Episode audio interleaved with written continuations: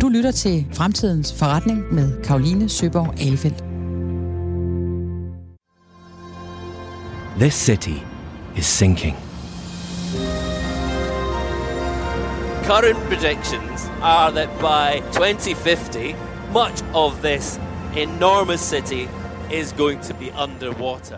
Indonesiens hovedstad Jakarta synker, sådan helt bogstaveligt. Det er den hurtigt synkende by i verden. I 2050 skal hele byen være under vand, hvis ikke landet skynder sig at, til, at indføre tiltag, der kan hæve byen og sænke vandet. Jakarta er bogstaveligt talt en by, der står i problemer til op over knæene. Og hvad gør man så?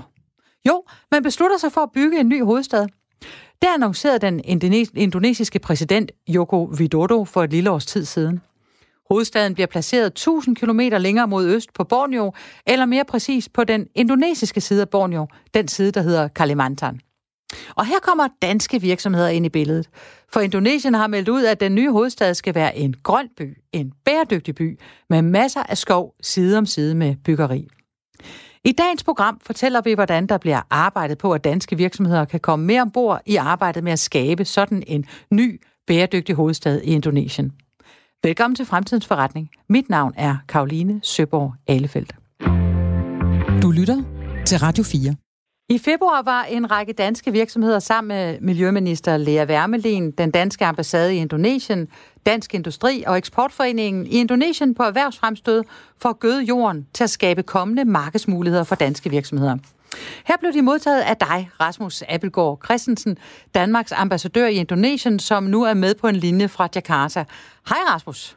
Hej hej. Hej, og tak fordi du vil være med her i uh, programmet.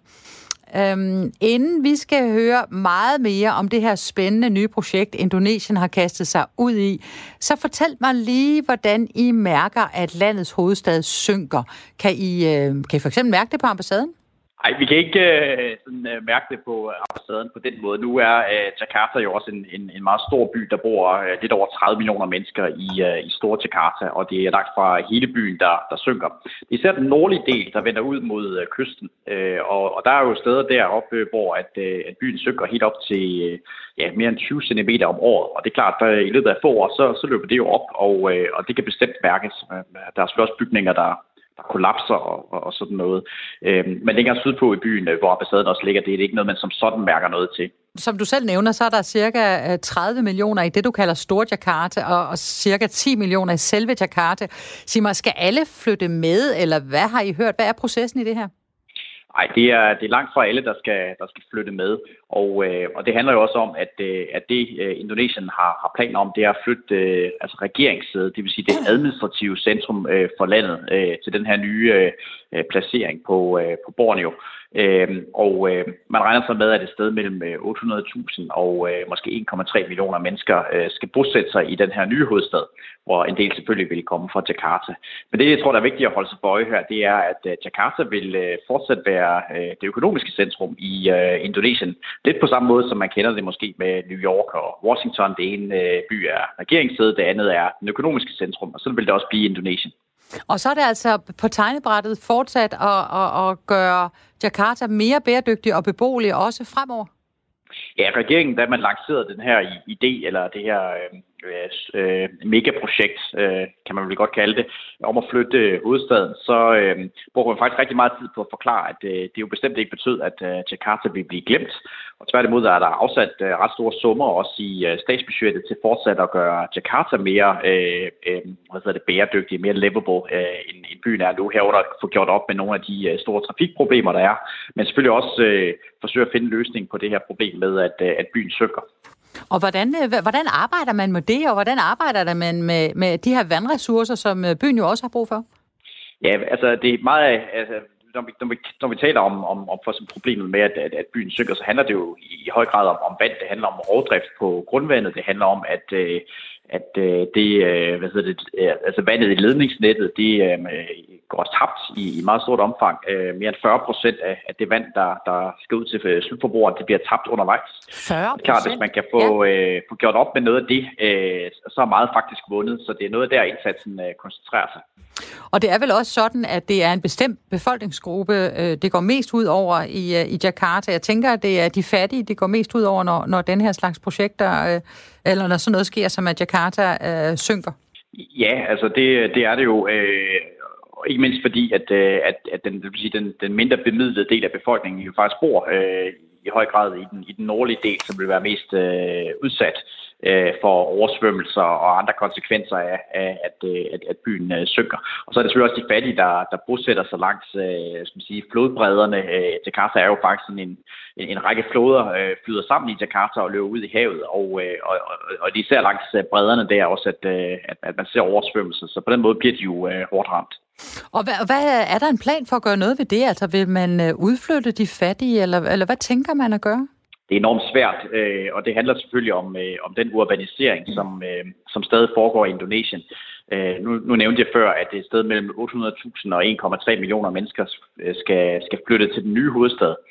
Men øh, samtidig så er, øh, så er sagen den, at, øh, at Jakarta vokser med næsten en halv million om året indbyggere. Og det er jo altså folk, der kommer fra resten af Indonesien, fra øh, hovedøen Java, hvor Jakarta også ligger, øh, kommer fra fattige landsbyer øh, andre steder, øh, og, og som så tager til øh, Jakarta for at forsøge at, at, at ernære sig der øh, på den ene og den anden måde. Og øh, mange har jo ikke særlig mange penge, og derved kommer de også nemt til at bo øh, i sådan, øh, øh under lidt øh, øh, ja, øh, usle forhold. Øh, og, og, og er eksponeret. Så derfor så er det jo enormt svært at, at, at ligesom gøre noget, noget ved det, når, når byen vokser så meget, som den, som den gør. Og øh, et af regeringsvar har jo så netop været det her med, jamen, så lad os prøve at flytte hovedstaden og se, om vi kan skabe noget vækst andre steder i landet, så Jakarta ikke bliver den her ekstreme magnet, der, der hvert år trækker øh, ja, 100.000 vis af, af fattige indoneser ind til byen, øh, hvor de så øh, bare gør problemerne værre. Lad os vende blikket om mod den her nye magnet, altså den nye hovedstad, og lad os også øh, zoome lidt ind på markedsmulighederne for de danske virksomheder. I var jo med på et øh, erhvervsfremstød i februar, altså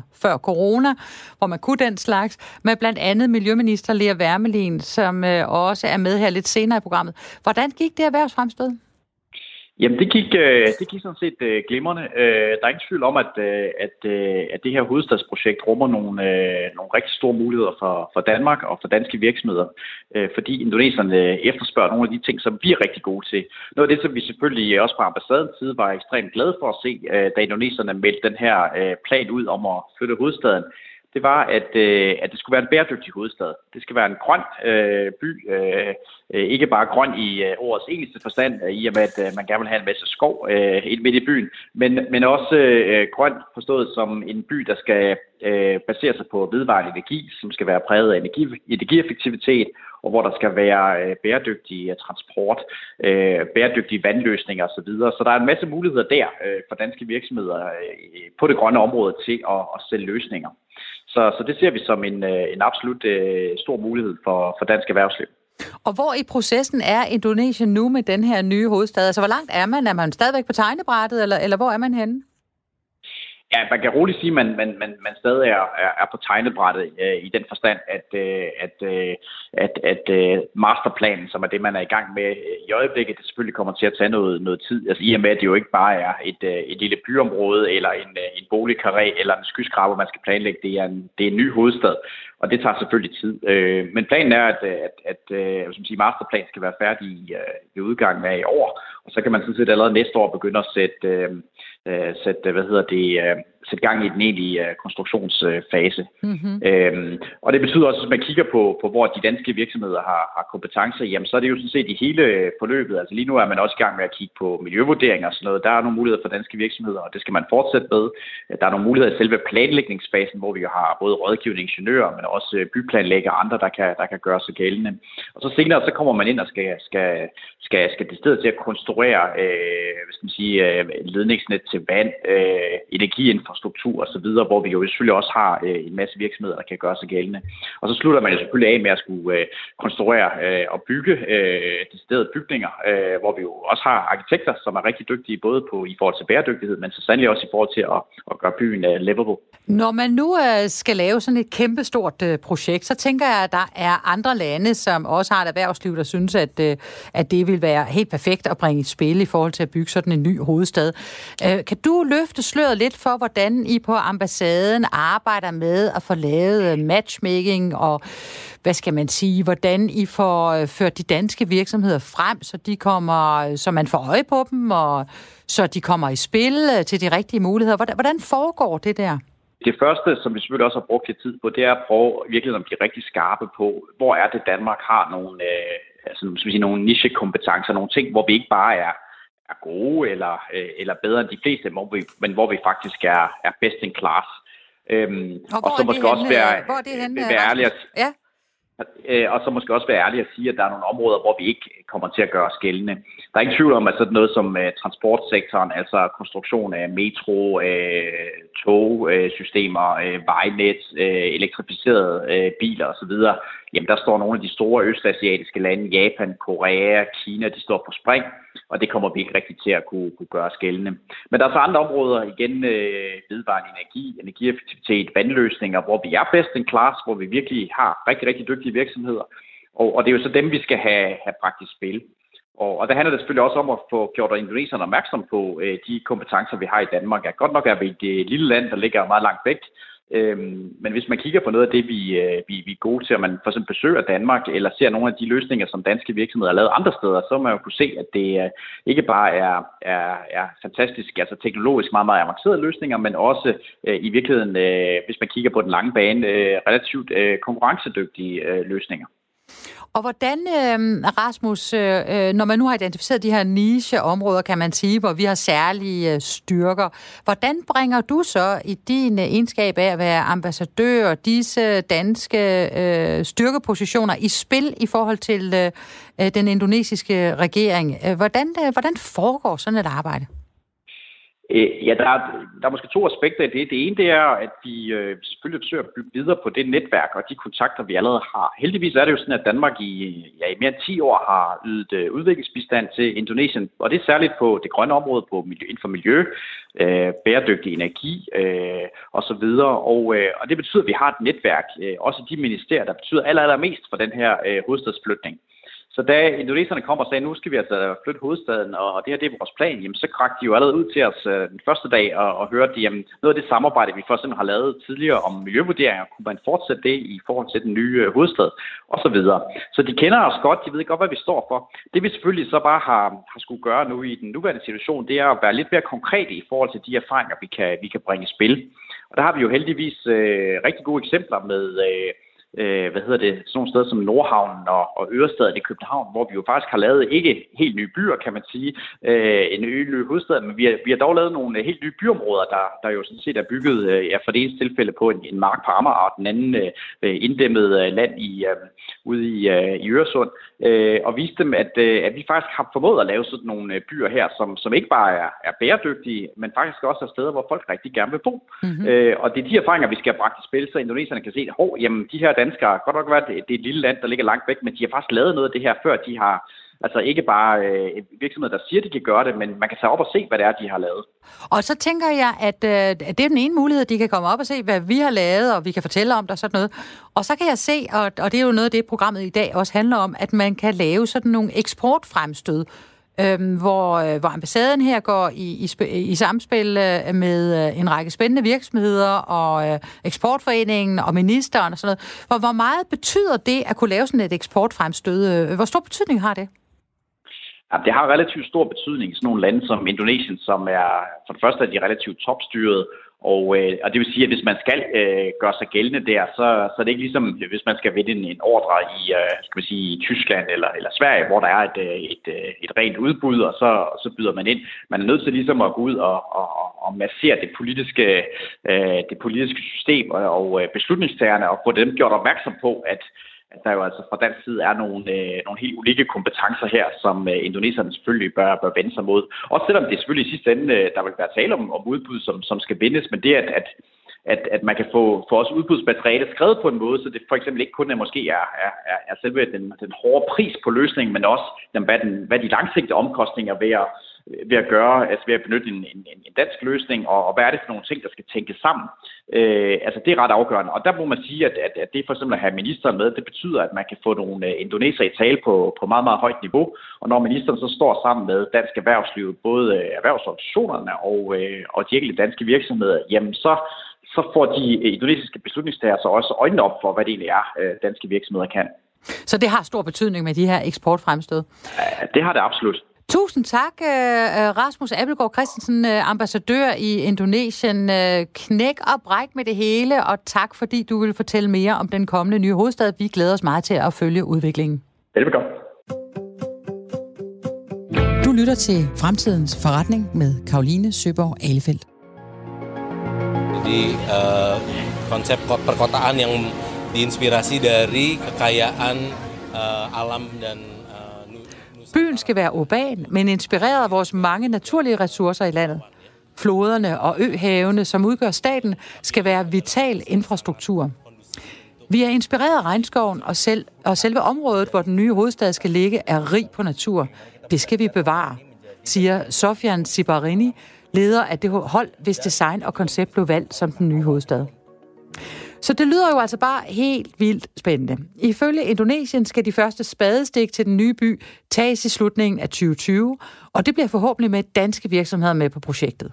Vi skal nemlig tale med Knud Bunde, der er Senior Vice President i virksomheden Kamstrup, der har specialiseret sig i at lave intelligente måleløsninger af vand- og elforsyningen.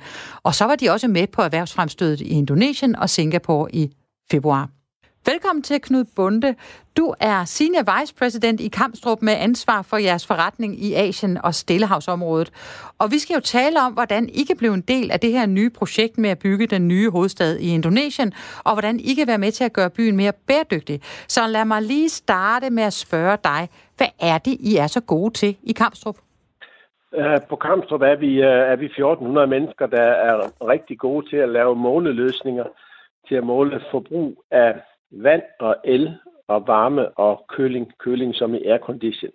Lad os lige prøve at blive uh, helt uh, konkrete. Altså, ude i Indonesien, der har alle uh, lejligheder og huse brug for noget uh, aircondition.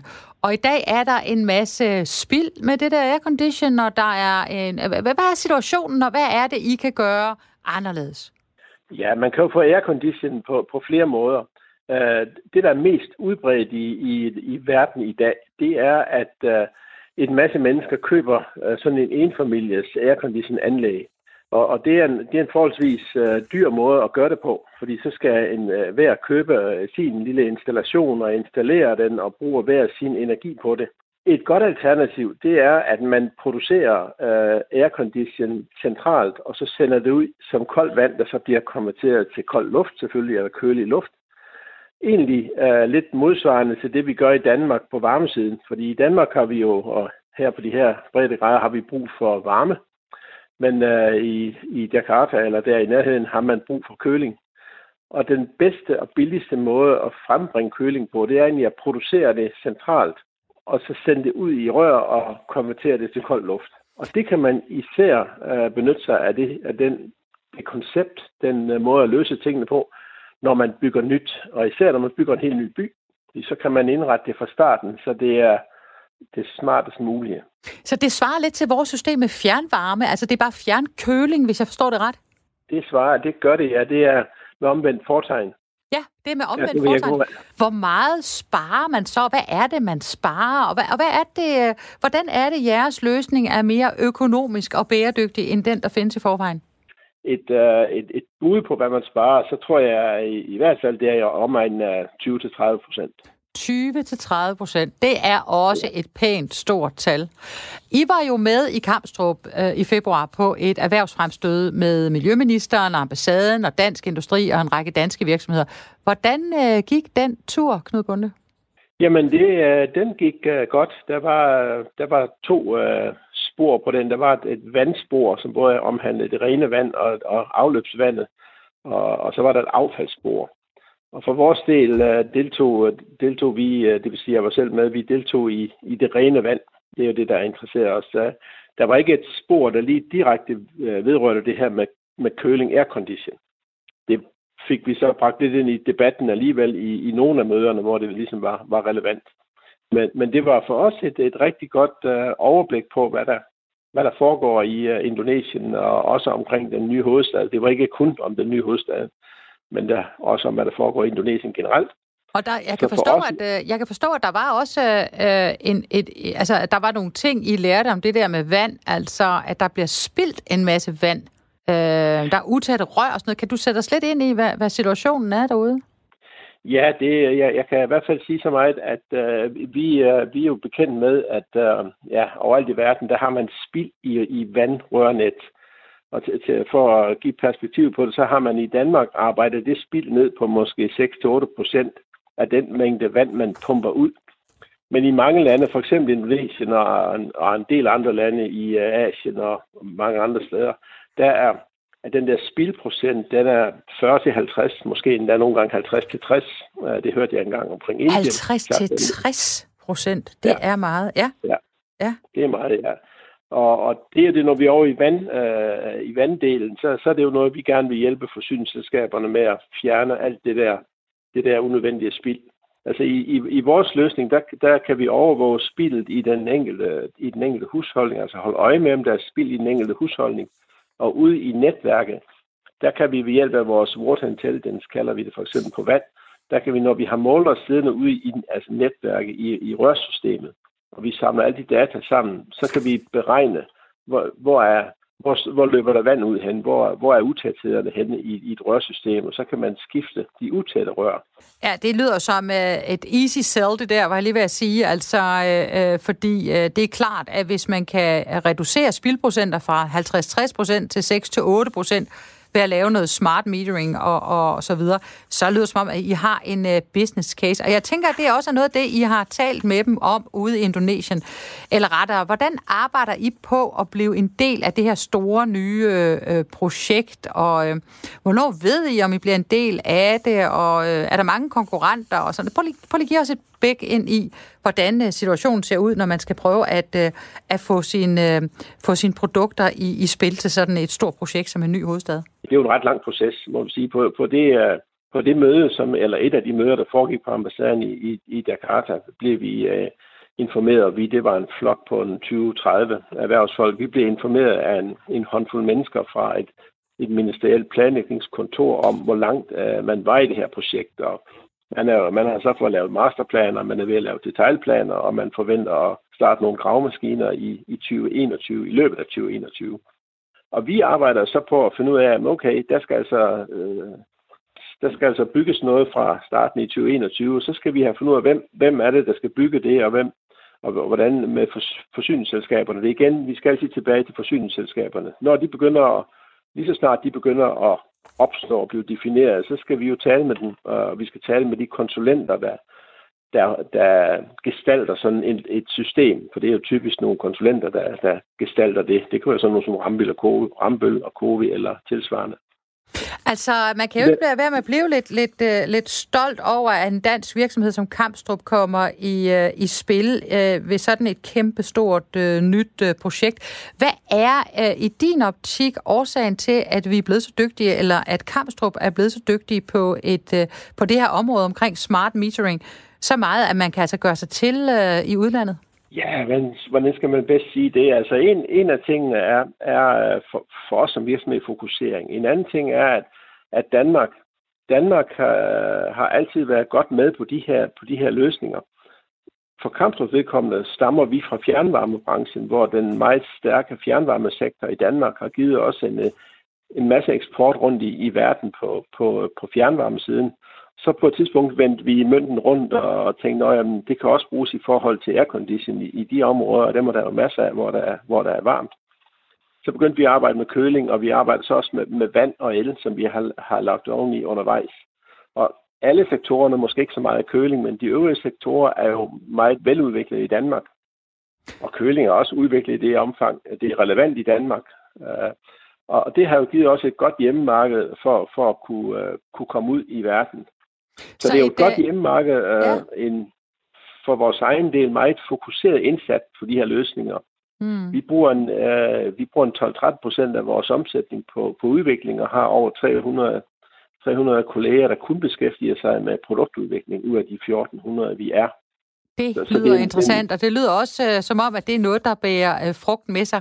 Tak fordi du vil være med her i Fremtidens Forretning, Knud Bunde, og held og lykke med jeres uh, projekt uh, i, uh, ude i Indonesien. Jeg håber, at det hele flasker sig for jer, um, og, uh, og vi glæder os til at følge det. Tak fordi du vil være med. Mange tak, det var en fornøjelse.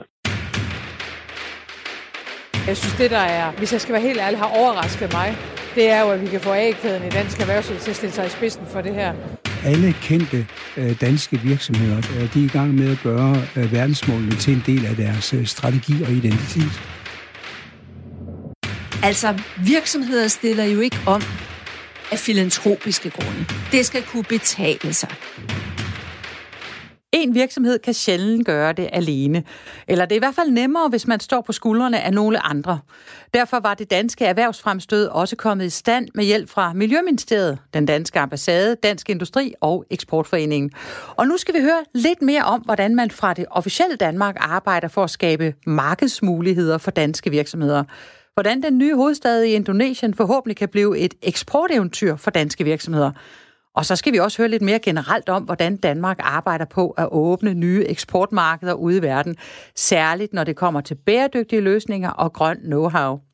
Og derfor er jeg særlig glad for at kunne byde velkommen til dig, Miljøminister Lea Wermelin. Tak fordi du vil være med her i Fremtidens Forretning. Selv tak. Øhm, nu taler vi jo om det her megaprojekt, som Indonesien har kastet sig ud i med at bygge en helt ny hovedstad.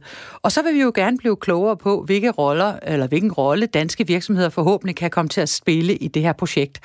Lad mig lige starte med at spørge dig, hvad er det danske virksomheder, når det kommer til forureningsproblemer og klimaudfordringer, er særlig gode til? Danske virksomheder er nogle af de aller, allerbedste inden for miljøteknologi og nogle af de løsninger, som der er behov for ude i verden lige nu.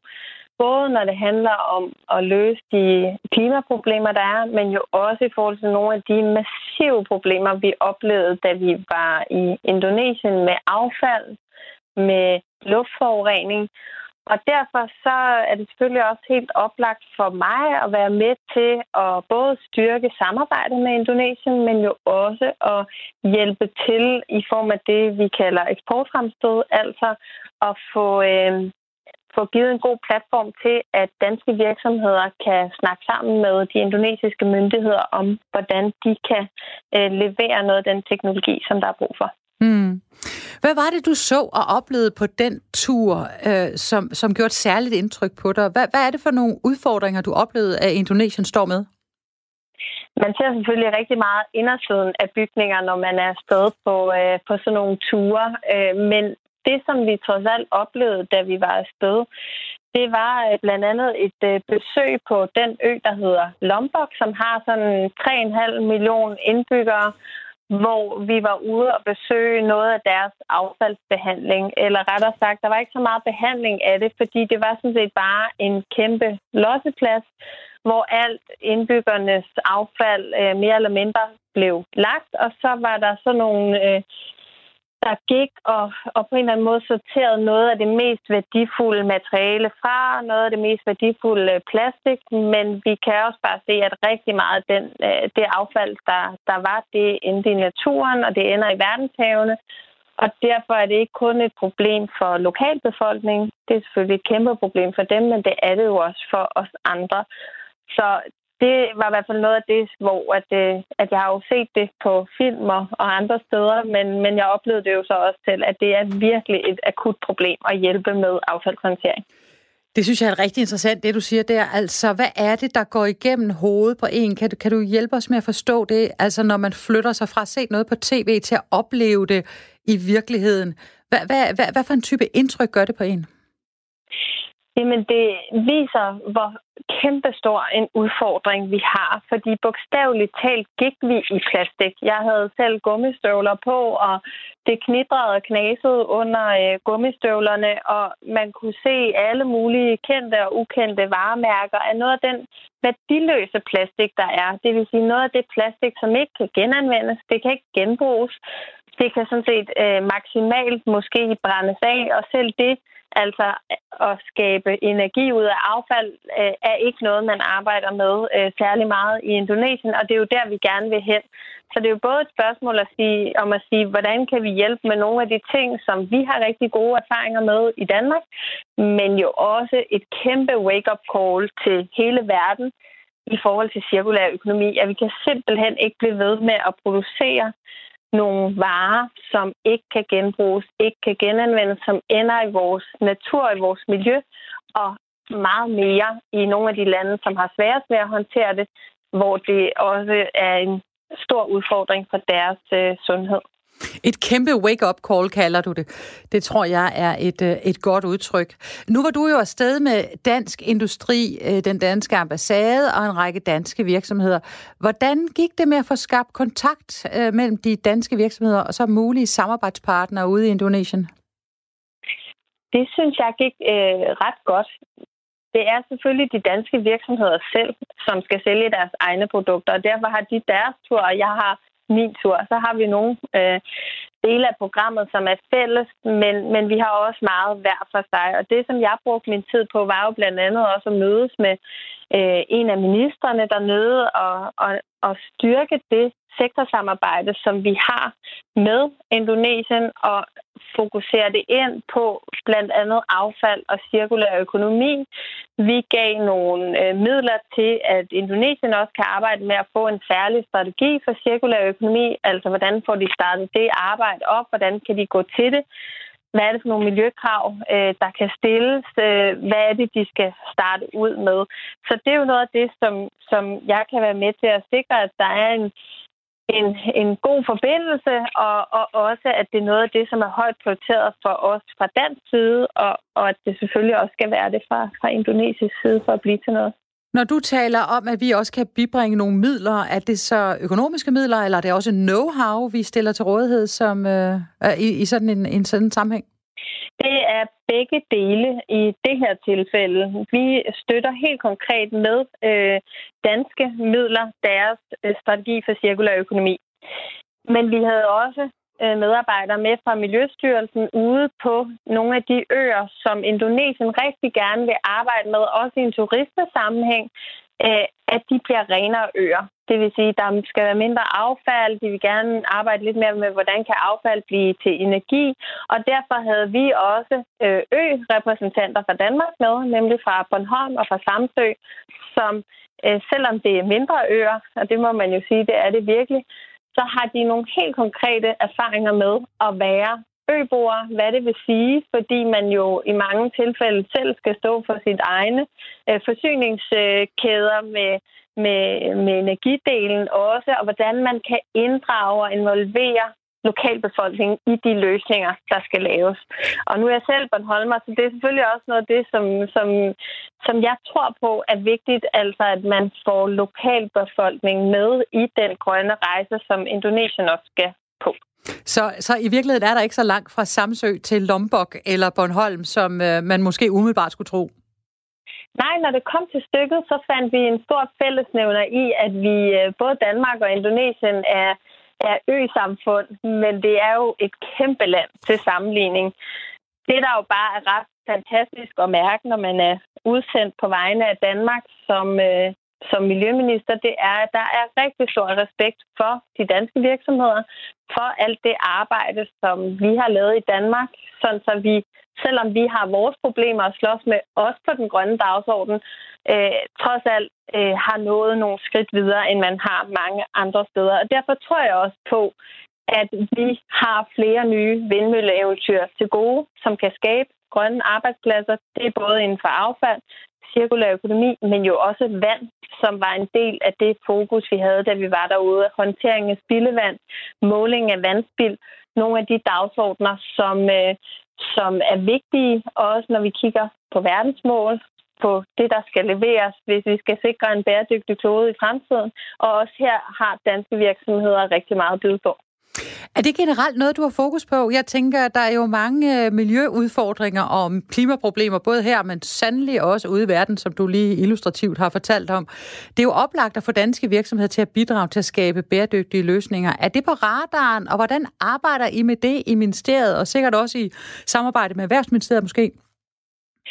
Ja, det er i høj grad på radaren, og det hænger også sammen med, at hvis vi som land gør alt det rigtige, så kan vi være en rollemodel, men Danmark kan ikke alene løse klimaproblemerne. Danmark kan ikke alene løse verdens miljøproblemer.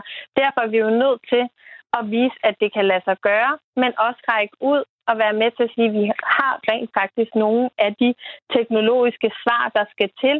Det er ikke bare noget, vi siger. Vi har allerede gjort det i Danmark. Vi kan fremvise jeg har selv haft besøg af den øh, sydkoreanske miljøminister, som var, kom til Danmark for at se nogle af løsninger, som de fungerer i Danmark. Og det er jo det, vi kan. Og det er jo det, jeg rigtig gerne vil være med til at understøtte. Både at det kan være godt for verden og for de lande, som får øh, en mere miljøvenlig øh, profil, men jo også øh, i forhold til at skabe gode danske grønne arbejdspladser. Lea Wermelin, øh, når du nu er på sådan en tur og sikkert har øh, et entourage af danske virksomheder med, hvad oplever du så, der er særlig interesse for? Er der, er der nogle af de danske kompetencer eller øh, nogle af de danske produkter eller virksomheder, som der er særlig stor efterspørgsel på? Det, jeg kan mærke, at der er mange, der reagerer positivt på. Jeg har både været på eksportfremstød i USA, i Kina og også her i Indonesien, Singapore det er, at vi kan fremvise systemløsningerne også hjemme i Danmark. Så vores danske virksomheder leverer det bedste produkt. Det skal de jo kunne, og der skal de jo kunne konkurrere på verdensmarkedet. Men det, som virksomhederne er glade for, altså de danske, det er, at de også kan fremvise, at det rent faktisk virker derhjemme.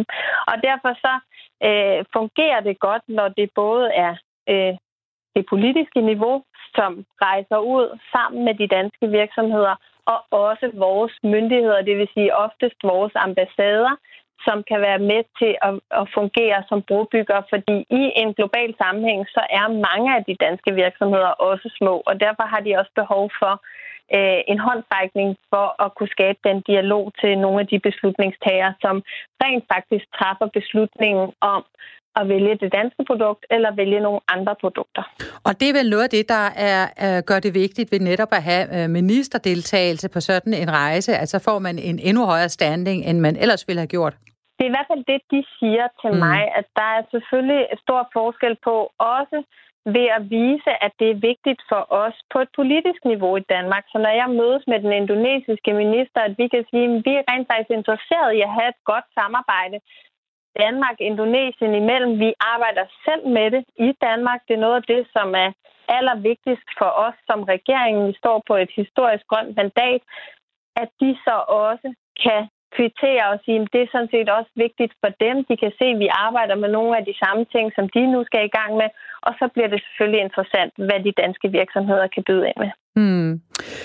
Øhm, er der også noget den anden vej rundt? Jeg mener, det er jo et øh, stort og også øh, ret fantastisk projekt at bygge en helt ny hovedstad. Øh, man, man forestiller sig bare, hvordan man vil gå til det herhjemme. Det vil jo være øh, næsten uoverskuelig at forestille sig. Jeg, jeg tænker, når du kommer ned og ser sådan et projekt, at man bygger en ny hovedstad, er der så noget omvendt, du bliver inspireret af og tænker, det kunne vi godt lære noget af herhjemme? Altså ikke, at vi skal have en ny hovedstad, men måden, man går til det på osv. så. Blandt andet har vi jo også stigende vandstand og hyppige oversvømmelser. Er der noget, vi kan lære? Ja, jeg tror altid, man kan lære noget af at have gode øh, samarbejder, og det er også nødt til at være ligeværdigt. Det er ikke et spørgsmål om, at nu skal Danmark alene ud og redde verden. Det skal mm. jo være et ønske om, at vi gensidigt får noget ud af et godt samarbejde. Men det er klart, bare for at tage øh, eksemplet med en flytning af hovedstaden, som løber op i 33 milliarder US dollars, det siger jo noget om, hvor kæmpestort et projekt det er. Mm. Øh, og der øh, tror jeg, at vi også øh, som, øh, som land kan, kan lære af, jamen, hvordan går man egentlig så til sådan en stor opgave med at sikre at tænke miljø og klimaløsninger og det gode byliv ind helt fra start. Fordi vi har jo ikke kæmpe store områder i Danmark, som ikke er bebygget forvejen, og der står de altså et lidt andet sted i Indonesien. Men grundlæggende set tror jeg, det handler om at have et meget respektfuldt samarbejde, hvor vi også kan se, at det har udviklet sig gennem tiden fra at have været et øh, bistandssamarbejde til nu at være et samarbejde på en helt anden måde, hvor at vi arbejder med sektorer, og blandt andet jo så rigtig meget med den grønne sektor. Mm-hmm. Jamen, øh, tak for de ord. Jeg skal lige her til sidst spørge, tror du, du skal afsted til Indonesien igen? Ikke lige forløbig, forestiller jeg mig, med den uh, coronakrise, som vi står midt i.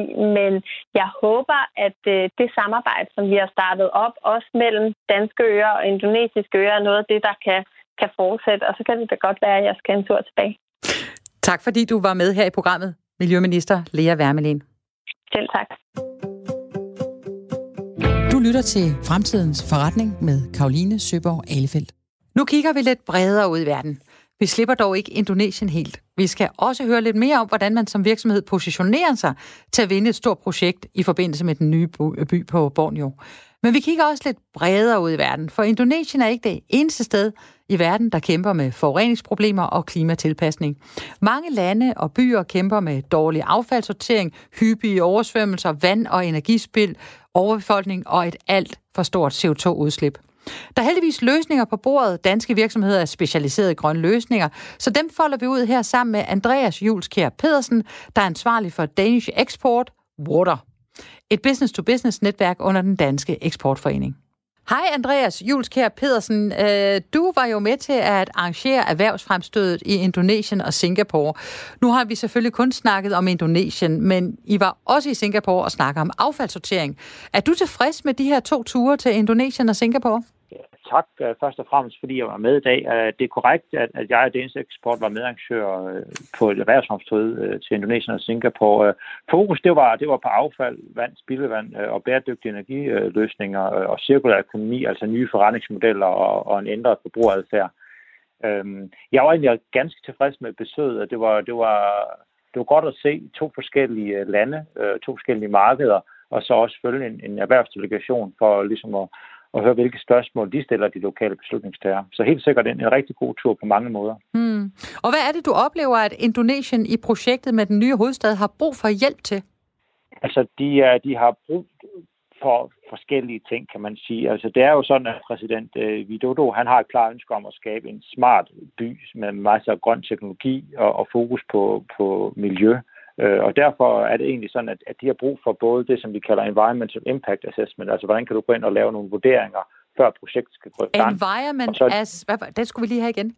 Environment impact assessment, altså hvor de går ind og, hvor man går ind og vurderer, hvordan, hvordan, hvordan vil det påvirke miljøet, at man flytter mm. en, en hovedstad som Jakarta over til Borneo. Det, mm. Øh, det, der, har de, der har de brug for nogle, for nogle rådgiver, der kan gå ind ligesom, og, og lave det arbejde og være med til at, til, ligesom, at og sætte sig ind i, hvad, hvilke påvirkning har det på naturen øh, og miljøet. Hvordan vælger man øh, øh, egentlig de virksomheder ud, som, som skal med på sådan nogle erhvervsfremstød? Hvad, hvad er det, du, øh, hvad kigger du på? Hvad, hvad, hvad, hvad bibringer du i den proces? Det er egentlig sådan, at, at man laver en invitation, som, øh, som, som bygger meget på det, den feedback, som øh, ambassaderne og handelsafdelingen kommer med. De her ude og, og snakke med lokale beslutningstagere. Øhm, og så sender vi en invitation bredt ud til, til de netværk, vi har hjemme i Danmark, øh, hvor der både sidder små og, og, og store virksomheder. Øhm, så det er egentlig ikke sådan, at vi udvikler virksomheder. Øh, alle har egentlig adgang til at deltage mod, mod et, et, et gebyr, kan man sige, et deltagergebyr.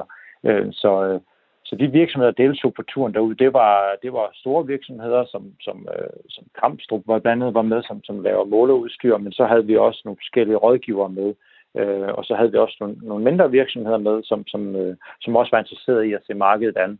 Øh, så det, det er sådan lidt en, en blanding, øh, kan man sige. Ja, og, men de der små virksomheder, Andreas, har de overhovedet en chance? Eller, eller hvad, øh, hvad tænker du, når du har sådan nogle små virksomheder med til sådan en præsentation?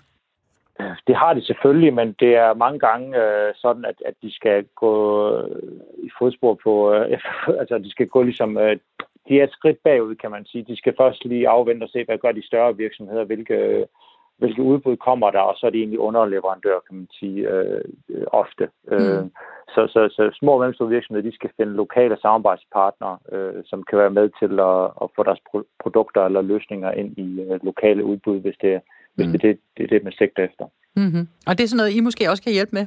Det, det kan vi. Vi, kan, vi, vi står jo for at, at lave matchmaking. Altså, vi står for ligesom at, at, at sætte folk sammen. Øh, så, så det er jo det, som, som vi lever af. Det er, det er at sætte virksomheder, rådgiver, entreprenører, forsyninger og leverandører af udstyr øh, sammen. Øh, så, og det gør vi på forskellige vis, og et af dem det er så at lave de her markedsbesøg, som, som vi kalder det, hvor man skal ud og møde beslutningstager. Mm, og det jeg hørte dig sige, det er, at man behøver ikke at holde sig tilbage, bare fordi man er en lille virksomhed. Så handler det om, at du godt kan matchmake med nogen, der er lidt større, så man måske sammen kan gå ind øh, og byde på et eller andet. Øhm, ja, eller, eller, fælde, eller finde forhandlere, der kan gøre det. Ja. Eller finde et forhandler, ja. Det er godt. Jamen, så lader vi bare den opfordring gå ud i æderen, at uh, bare fordi man er en lille virksomhed, så behøver man ikke at holde sig tilbage. Nu ved, Nej, du jo, uh, nu ved du jo, Andreas, rigtig meget om eksport. Særligt inden for vandsektoren er det kommet mig for øre.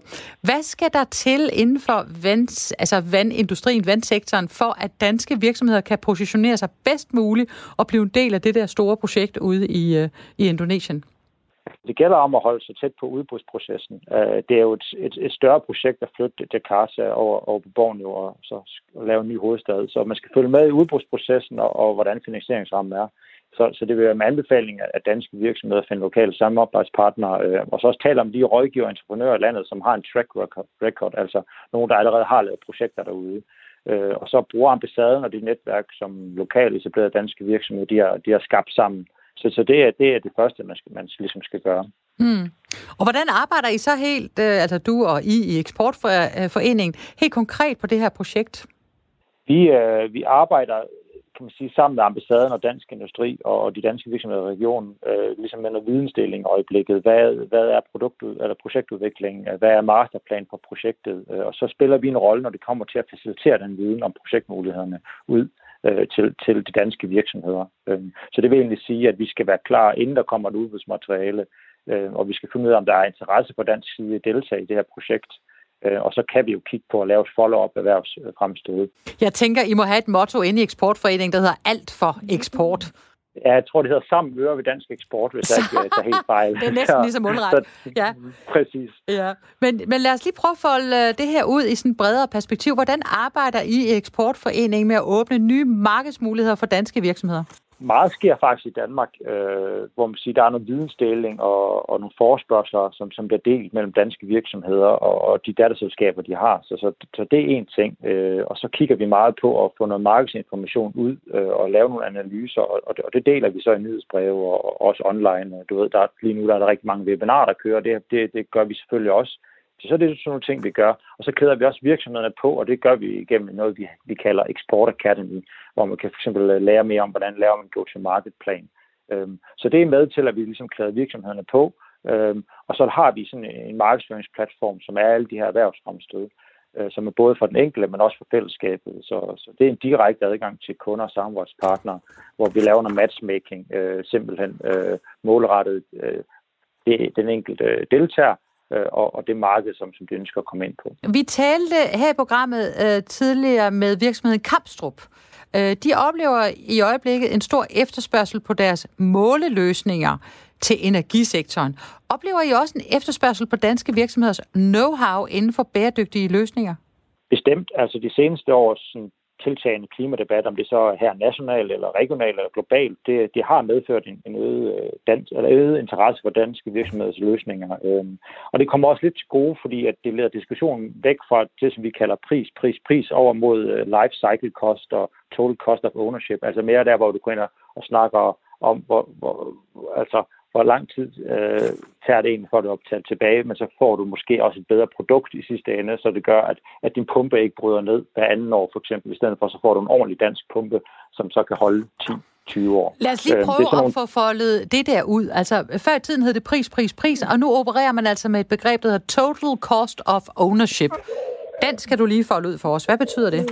Jamen, det betyder jo, at man, man tager alle beregninger med, forhold til, hvis, hvis du køber et, et billigere produkt, og der er nedbrudstid, og der er det ene eller andet, det skal du tage med ind i beregninger, holdt op imod, hvis du køber et, et kvalitetsprodukt fra Danmark, som, som, egentlig, uh, som egentlig du kan holde kørende i samme periode. Så det kan godt være, at der er en højere øh, købspris på det danske produkt, men hvis du kan holde det kørende uden nedbrud, så, så vil prisen jo være den samme over en periode på, lad os sige, 10 år, måske endda billigere.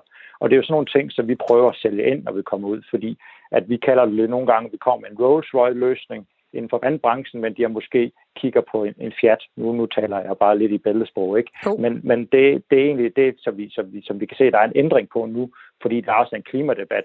Så folk de kan godt forstå, hvad det er egentlig, vi prøver at sælge, fordi vi snakker i løsninger hmm. frem for produkter. Og, og der er vel ingen tvivl om, at vi alle sammen helst vil have en Rolls Royce. Øh, vel særligt, hvis den kørte på el. Øh, så jeg havde jo en forestilling om, eller et forhåbning om, at i stedet for, at øh, man nu solgte på pris, pris, pris, så solgte man på grøn, grøn, grøn.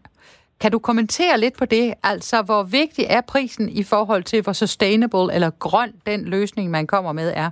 Det kommer, det kommer lidt an på, øh, hvor stort budgettet er. Øh, altså det, øh, der, vi oplever også lidt nu, at der er en konkurrence ude i verden omkring øh, det, der hedder øh, kan vi, kan vi øh, få grønne, øh, grønne løsninger ind i vores pro- projekt, og så også øh, afsætte nogle, nogle, nogle midler til det. Men det er klart, at øh, det, er, det er ikke sådan overordnet set, at man kan sige, at pris, pris, pris er, er forsvundet. Det er, der er stadigvæk øh, en konkurrence, man skal til højde for, også når det kommer til grønne løsninger. Øh, vi i Danmark er ikke det eneste, der leverer ind øh, på, på, på det område, slet ikke. Mm. Øh, men hvis vi nu kigger på, øh, på det, øh, som I øh, kigger på nu, øh, øh som er det grønne og øh, kvalitetsprodukterne osv., hvordan fungerer FN's verdensmål så ind, eller hvordan spiller de ind i, øh, i dit øh, værditilbud? Altså har, har FN's verdensmål accelereret efterspørgselen på kvalitative og grønne løsninger? Altså det er mit indtryk, at efterspørgsel på grønne løsninger er voksende, altså både for offentlige og private aktører, og der spiller FN's verdensmål bestemt ind. Øh, det er ligesom sådan en ramme, man tæller ud fra, øhm, og vi er også gode til at tale sig det selv, når vi kommer ud.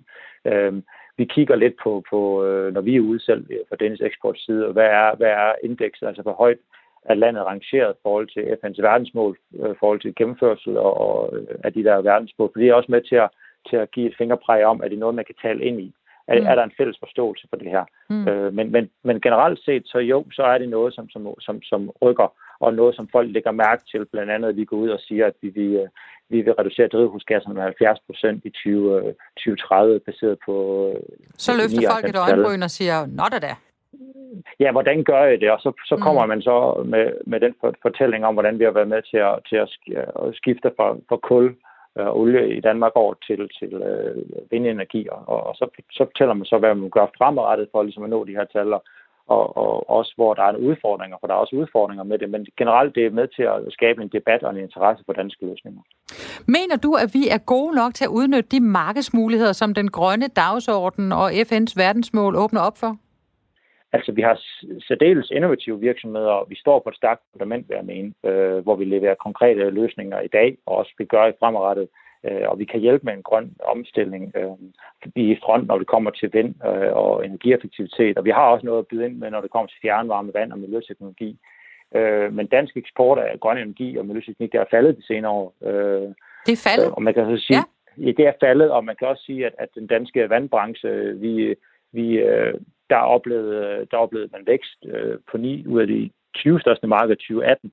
Øh, men, men der er stadigvæk øh, et godt stykke til at nå en, en, en, en målsætning i branchen om, at, om en fordobling af vareeksporten på, på vandteknologiområdet til 30 milliarder 2025, det som branchen kalder, kalder vandvision. Vandvisionen. Vandvisionen, så, så, ja. ja. Så, så, så det er også, det er også sådan lidt øh, både og, kan man sige. Øh, men men det, der, det, der skal være fokus på, det er at fastholde de danske styrkepositioner. Det, der bliver talt om meget nu i forskellige brancher, kan man sige, det er, at man udnytter de digitale muligheder til at skabe nye løsninger. Øh, og, så også, og så også bibeholde et stærkt hjemmemarked, hvor man kan, hvor man kan vise, øh, at vi kan lave demonstrationer af grønne løsninger i en stor skala. Og så, øh, så er det også rigtig vigtigt, hvis vi vil blive ved med at eksportere grønne løsninger, og også øh, ved en markedsandel, at, at vi også går ind med en styrket og koordineret indsats, øh, hvor myndigheder, virksomheder, brancheorganisationer taler sammen. Og så er der også en konkurrence i øjeblikket på, hvem kan bringe penge på bordet, altså finansieringsløsninger. Mm. Øh, det, det oplever vi også i stor stil. Ja, Men, men øh, jeg skal lige her på falderæbet høre dig. Øh, nu sidder du jo øh, i Eksportforeningen, og det vil sige, jeg tænker, at du har et rigtig godt indblik i, hvordan vi øh, bliver opfattet i udlandet. Og hvad er øh, her til sidst, hvad er øh, dit perspektiv på, hvad Danmarks styrkepositioner er inden for, øh, inden for det grønne? det er et af styrkepositionerne, det er byfornyelse. Altså, hvordan kan vi være med til at forny byer? Øh, og det er både med energieffektivitet, det er med vandinfrastruktur, det er med mobilitet, transport. Øh, det er også, det er også hvordan du kan lave arbejde med automatik, øh, og hvordan du kan arbejde med digitalisering, øh, cloud-løsninger.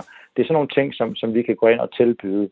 Øh, og man kan sige, at by, byprojekter, der er enorme penge at hente i dem og der bliver også kanaliseret mange penge over i dem, for, for, både for private og offentlige aktører. Så, der, så der, har vi, der har vi en styrkeposition, også inden for, for grøn energi, altså offshore vindmøller, der har vi også noget helt sikkert også fremadrettet. Jamen tusind tak, Andreas Julskær Pedersen, ansvarlig for Danish Export Water i øh, den danske eksportforening. Tak fordi du vil være med her i dag. Tak, tak fordi jeg var med. Du lytter til Fremtidens Forretning med Karoline Søborg Alefeldt. Det var fremtidens forretning for denne uge. Tak fordi du lyttede med. Skriv endelig ind med bud på andre gode historier til os på fremtidens forretning at radio4.dk. Programmet her kan genhøres her på kanalen kl. 19.05 i aften, eller på podcast, når det passer dig. Tak til min tilrettelægger, Anna Stribold Rigas, og til redaktør Lene Julbrun. Vi høres ved næste uge. Tak for i dag.